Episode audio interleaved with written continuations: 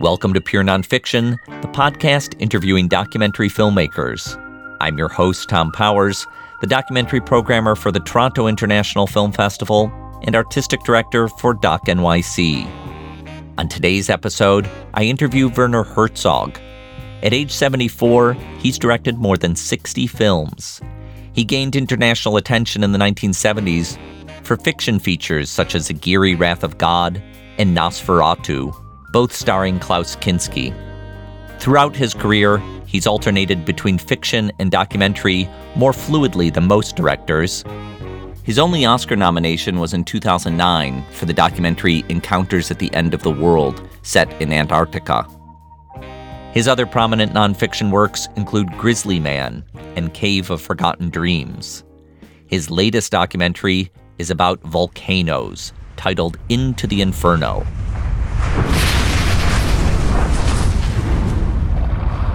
He teams up with the volcanologist Dr. Clive Oppenheimer as they take a visually stunning journey to hotspots around the world. Here's a clip of Herzog's narration.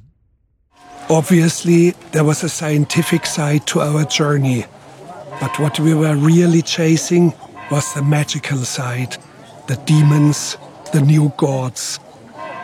This was the itinerary we had set for ourselves, no matter how strange things might eventually get. Herzog's volcano fascination goes back decades. Here's a clip from his 1977 documentary, La Soufriere. In August 76, there were clear indications that the volcano La Soufriere on the Caribbean island of Guadeloupe was about to erupt. The mountain had emitted its first signs in spring that year, and scientists had been flown in. Things began to take a dramatic turn towards the end of August.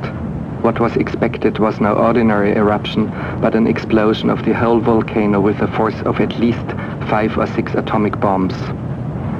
Thus, 75,000 inhabitants were evacuated from the surrounding volcano, the whole southern part of the island. I was immediately fascinated when I read in a newspaper that one single poor peasant living on the very slopes of the volcano had refused to be evacuated. The very same day I set out, together with my two cameramen, Jörg Schmidt-Reitwein and Ed Lachman. Herzog's career is filled with adventures and grand gestures.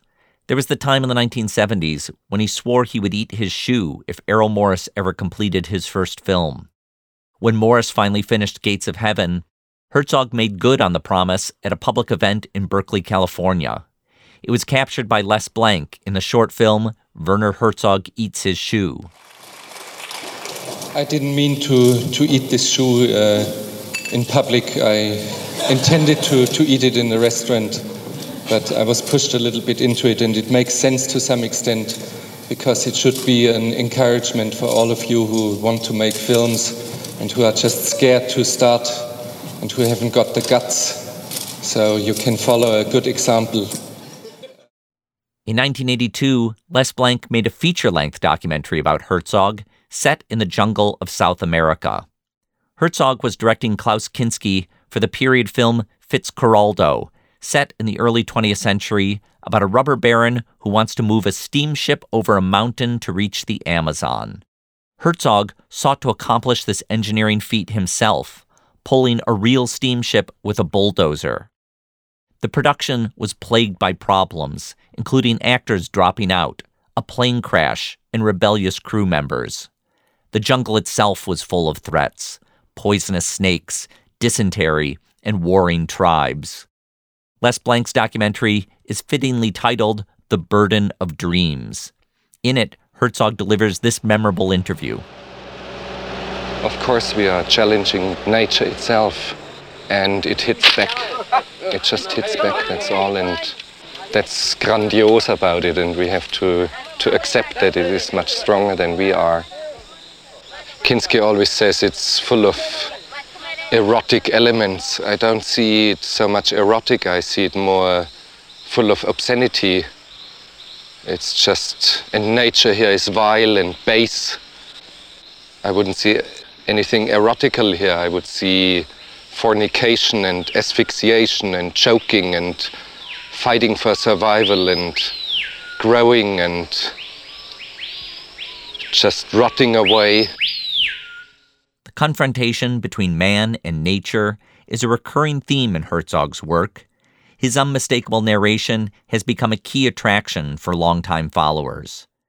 I sat down with him in September during the Toronto Film Festival. I brought up The Burden of Dreams and asked if he started to recognize his potential as a character in that film.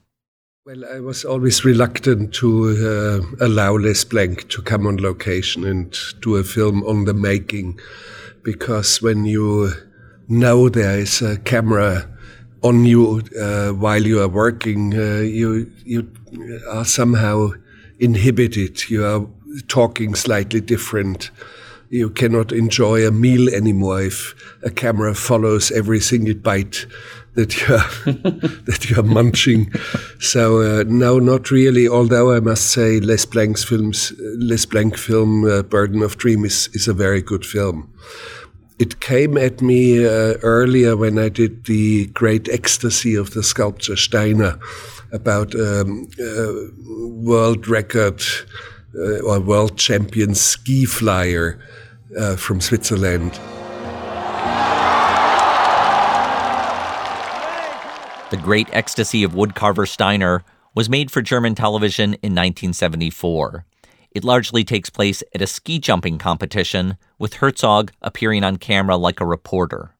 One of the signatures, it was part of a series hmm. of this, was that the uh, director must not stay anonymous. Hmm. So we, meaning others as well, had to Im- appear in the film doing the chronicle of things. It was awful for me at the beginning, and then I thought uh, there is something more authentic now in it. And I started to do commentary, and mostly what my presence in my films is is simply commentary that I speak, that I write and I speak. The seed of Into the Inferno was planted 10 years ago when Herzog was in Antarctica. He traveled to the top of the volcano Mount Erebus and met a team of volcanologists. Among them was Dr. Clive Oppenheimer. Their meeting is captured in the film Encounters at the End of the World. Dr. Clive Oppenheimer, a true Englishman from Cambridge University, surprised us with his tweed outfit, which he wears as a tribute to the explorers of old.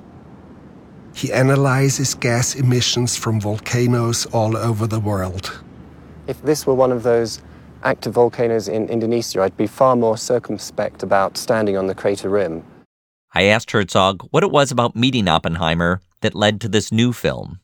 Well, I have to reach a little bit farther back. Uh, in 1976, I made a film about an exploding volcano in the Caribbean on Guadeloupe.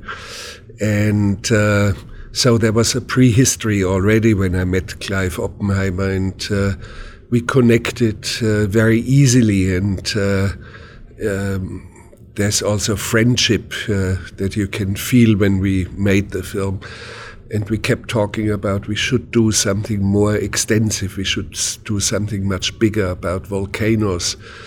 Uh, and um, so all of a sudden it materialized. What is it about Clive that that you react to? Well, it has two sides. One is personal, of course. Uh, there's friendship, and it's very easy to start a friendship uh, with him. The second is uh, his presence on camera. He has a, a, wonderful way to appear on screen, uh, the kind of uh, erudition with which he talks, never talking down to the audience as a scientist, and you always feel like uh, uh, embraced and he's excited and gets things across to you, and also has a, a great way to conduct uh, conversations, for example, with local people in uh, the southern Pacific, so southwestern Pacific, uh, and how he, he engages people in conversation is just uh, extraordinary. He could be a phenomenal anchor man for scientific uh, TV projects, for example. So there, there's a quality that you do not see very often on screen.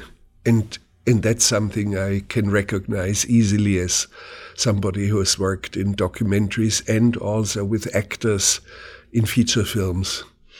I mean, I think when people hear the word volcanologist, uh, they might not even be sure what that means, other than uh, a wish fulfillment of a childhood fantasy to get close to, to dangerous things. What, what, is, what does it mean to study volcanoes? Well, it has a practical side. Uh, number one, we do not know very much about volcanoes. By now, yes, but uh, predictions are not as sure as, let's say, the weather forecast. Uh, but of course, it has to do a lot with uh, crisis management. And it has happened in Clive Oppenheimer's life that um, in Indonesia, for example, due to his measurements, due to his expertise and expertise of others as well, uh, massive evacuations took place. 500,000 people in the volcano erupted and uh, conservatively estimated this massive evacuation uh, saved at least 20,000 lives. So there's a very intense practical side, and of course, volcanology is uh, somehow cross pollinating into geology, of course, and anthropology and uh, archaeology, you just name it. Uh, uh, climate changes because volcanoes have uh, created the atmosphere that we are breathing, for example. So it doesn't matter whether you know exactly what uh, volcanology is, and and you don't really learn that much about the uh, scientific discipline of volcanology, and that's fine because we are filmmakers. Now, in this film, you're getting close to volcanoes. Uh, you've described yourself as taking calculated risks in the film. Do you, and, and I think throughout your work, there's an element of getting close to risky situations and, and dangerous situations. Do, do you think yeah. you're attracted to danger? No, uh, I'm attracted to filmmaking. And my task is to come back home with a movie in my suitcase, in my baggage. Uh, but when you're a volcanologist and, let's say, a filmmaker accompanying, um, you have to be aware of certain risks.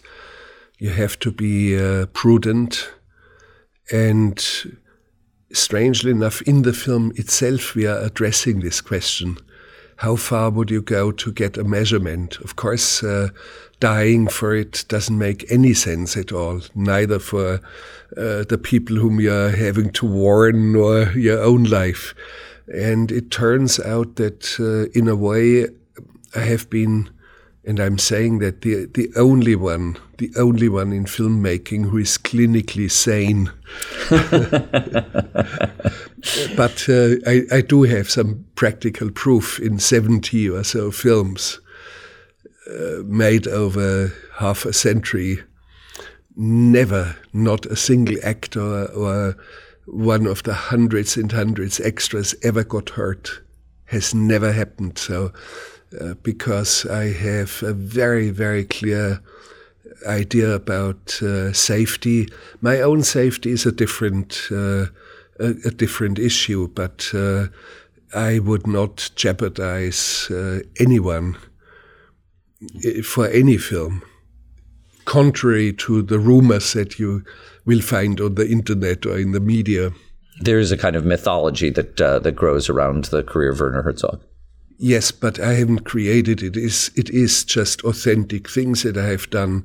Uh, for example, moving a ship over a mountain, um, and it is unusual. You normally do not do that for a film, or have done a film on a volcano that was about to explode. In this case, by the way, I had two cinematographers uh, with me. I did the sound. And for every one of us, it was a clear personal decision are we going to do it or not? And I said, stay behind, give me your camera, I can do camera myself. So, but they came along and it was their individual clear own decision. So in such a case, yes, you accept collaborators. Otherwise, I would never have uh, gone in in there without the uh, explicit desire of people to come along. Hmm. In Into the Inferno, you pay homage to another pair of filmmakers, a husband-wife team, yeah. uh, Katia Maurice Krafft, who uh, you describe as being the foremost chroniclers of uh, of volcanoes. You also inform us that uh, that they eventually perished by getting too close to uh, to lava at some point uh, in their career. When did you become aware of of their work? I think as long as I've been uh, looking into uh, volcanic eruptions and uh, archival footage, they stick out because they went so close and they uh, brought back such extraordinary footage uh, that it just uh, engraves itself in upon your soul. Uh, but at the same time, with Clive Oppenheimer, we had an ongoing discussion how far would we go? Where are the limits? We discussed the fate of the Kraffts uh, because both of us had the feeling they were too dangerously close to the volcanic events. And tragically enough, uh, both of them perished uh, uh in a pyroclastic flow, meaning a like a dust avalanche coming at you at high velocity and uh, with temperatures inside of uh, something like 850 degrees Fahrenheit or 450 degrees Celsius. So, um, yes, this has been very tragic and, uh, in a way, uh, a cautionary tale for us. Hmm. In your film, you uh, show a generous sampling of their footage, which really is some of the most stunning things I've ever seen on a screen before. But, and before you do that, you let the audience know that they had perished at some point making a film. And it, it reminded me of Grizzly Man, where we, as an audience, know at the beginning of the film that Timothy Treadwell eventually perished from getting too close to uh, grizzly bears. And in, in both cases, cinematically, knowing that creates a real suspense and, and tension as you're watching that footage. It's almost like a Hitchcock element, letting you know that something dangerous is going to happen. Well, we are filmmakers, so I'm a filmmaker, and of course, in case of Treadwell, it was known in the general public already that he was uh, attacked and killed by a grizzly bear together with his uh, girlfriend Amy Huguenard. Very tragic, also, and um, I think, a fairly wide community of people who watched TV in France, for example, knew about their fate. So there's nothing specific and nothing sensational to point out, yes, this is phenomenal footage, but it cost them their lives. Um, it's it's just a, a form of storytelling, hmm. and it's not my invention. It dates back to storytelling of cavemen back in Paleolithic times. Into the Inferno pays close attention to local mythologies that emerge around volcanoes. On the Pacific island of Vanuatu, local people worship the deity of a mythical American GI named John Frum, who's said to live in a volcano. Here's Herzog in the film. Chief Isaac of this John Frum village tightly controls the dogma of the new faith. Different denominations and even a schism in the church seem to have materialized, and so we were only allowed to speak to him and his son. On camera, Oppenheimer interviews the village chief. I understand that John Frum one day will appear to all the people and that he will bring many things chewing gum, fridges, Cadillacs, maybe Boeing airplanes. There's a striking juxtaposition between Oppenheimer's world of science and the Islanders' world of faith. I asked Herzog why he wanted to include these conversations. The way Clive Oppenheimer speaks with his uh, tribal people uh, on this Pacific island uh, is, is just very wonderful because there's this uh, complete curiosity. He never talks down to them. It's never patronizing. It's genuine curiosity. and the way he connects is is very very pleasant. You see, you uh, normally see when uh, somebody talks to tribal people, it's always this kind of uh, patronizing or paternalistic uh, sort of attitude. Not here in my film. It was very uh, st- uh, striking to me, Yeah. and uh, I wonder about your own curiosity in in that in those kinds of mythologies. Well, we set out to make a film not just about the science of volcanologists. Uh, we uh, wanted to see the humanistic, the human side uh, of uh, people who live under the volcano. Uh, how does it influence their lives? How does it influence their mythologies, their thinking, everything? And of course, uh, you see, for example, how a volcano in North Korea dictates uh, almost everything that goes into the state propaganda. Or uh, in Vanuatu, the kind of new belief systems, uh, emergence of a new god, new deities, or mythologies in uh, Indonesia. Uh, so, and for a volcanologist like Clive Oppenheimer, it's a very delicate balance, knowing all the mythologies and knowing the thinking of the people. He has to contrast it with uh, scientific findings. And if you are evacuating half a million people, you are disrupting their lives. Uh, they are homeless for a week or two. Uh, they cannot take care of their livestock. They cannot uh, plow their fields anymore. So it's a massive intrusion into lives of hundreds of thousands sometimes. And to balance that with their belief systems, that's a very tricky thing. And giving a false alarm, which has happened uh, sometimes, uh, you are evacuating and nothing is happening then. It's not such a precise science yet, um, with very clear uh, predictions of events that will take, like tomorrow morning, we'll have a thunderstorm. You cannot do that so far. Earthquakes, by the way, the same thing. You mentioned North Korea, and uh, to my knowledge, this was your first trip to, to North Korea. Yes. Uh, what were your impressions there? everything is different there. I mean, literally everything. And uh, you see it right away. Uh, a group of university students is approaching, but they are all in uniform. We thought they were soldiers. And they behave in a uniformity that is uh, uh, something we have not seen in our in our world. Um, and of course, the um, isolation of the country due to mostly due to sanctions, but also a self-imposed form of um, of, of community life that uh, you don't have access to the news from outside, no radio connections to the outside world, no television, uh, no internet. So that creates a, a, a uniformity that is very, very unusual.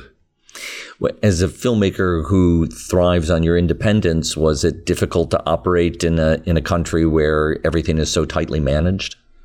No, because I knew what what I was getting into, and Clive Oppenheimer has been there four times already, and I think it's a, a good idea. Cambridge University has a program, scientific program, with local North Korean uh, volcanologists um, in order to monitor this massive volcano, Mount Paektu, on the Chinese border. And uh, this kind of opening up and engagement of North Korea, I think, is a very wise and healthy attitude. It uh, it's certainly better than uh, stiffening and tightening uh, uh, restrictions and isolating the country more and more. There's a moment where you observe in a North Korean subway station that, that no one is looking at cell phones because that's Yes. not part of uh, of the culture. And I I detected maybe a, a tinge of respect for people not being so connected to their electronic devices. that's not really the issue, but uh, but of course uh, there are some people out there like me who does not want to have a, a smartphone. I do not want to be available all the time, and I do not rely on applications to examine the real world. I, I do it uh, in in a different way, but um, cell phones per se are, are a phenomenal tool and have been very helpful in many cases. But uh, the over dependence, everybody knows that is is something we should be cautious about. And all my friends who are using smartphones are complaining about them. But it's more a shallow sort of complaint. They all use it uh, for, for very good and very fascinating purposes. For the past 20 years, Herzog has worked primarily with the editor Joe Bini. They've collaborated on 27 films. At the TIFF Doc conference in September, Bini gave a talk in which he describes how they met. And I think it, it, it, sort of starts with the concept of be careful what you don't wish for. Um, I, I met Werner about 20 years ago, and uh, at the time I was wanting to be a filmmaker, not an editor. I never wanted to be an editor. And the one kind of filmmaking I was never interested in was documentary. So uh, I, I, got a call one day from a friend saying a filmmaker's in town. He's looking for somebody who can edit on an Avid system. You guys have an Avid system. Uh, are you interested? What's the film? It's a documentary. Well, I don't do documentaries. Um, well, it's, the, the filmmaker is Werner Herzog. Okay, let's, let's, let's see how that goes. So the next day, I was working with Werner Herzog uh, on a film, Little, De- Little Dieter Needs to Fly. And this uh, documentary had a dream sequence in it. And so that changed my whole opinion about uh, documentary. Now, after 20 years of working together, Bini announced at TIFF that Into the Inferno will be his last film as an editor. He's turning to other creative pursuits. I asked Herzog what Bini's collaboration has meant to him. Well, that uh, has been very intense uh, and very fruitful. Uh, I owe him a lot uh, for his uh, impeccable sense of, let's say, the, the hard core of the quality of material that, uh, that I shot, sense of storytelling, sense of rhythm, sense of music. So, um, an invaluable collaborator. And of course, for a long time, we discussed that he uh, uh, wanted to move more in different things. He's a very fine writer. He has done a, a short film himself already. So I think um, he never studied editing. He studied to be a filmmaker. And uh, I'm looking forward to what's coming from him now. Mm-hmm. With all friendship, with all respect, with all admiration for him. He described that, uh, he said, for the first several films that he did with you, you know, he, he stood back and and and felt more like a technician with your guidance, but that eventually he felt like he had something to contribute. I think he grew up with my films in working with him. He was just a almost inexperienced um, editing assistant and I had the feeling when the editor actually got an offer for a, for a very big Hollywood production, which would pay enormous amounts of money for eight months non-stop. And he said, There's this offer, and it's terrible that I have to tell you this. And what do I do? And I said to the editor, Just go and do it.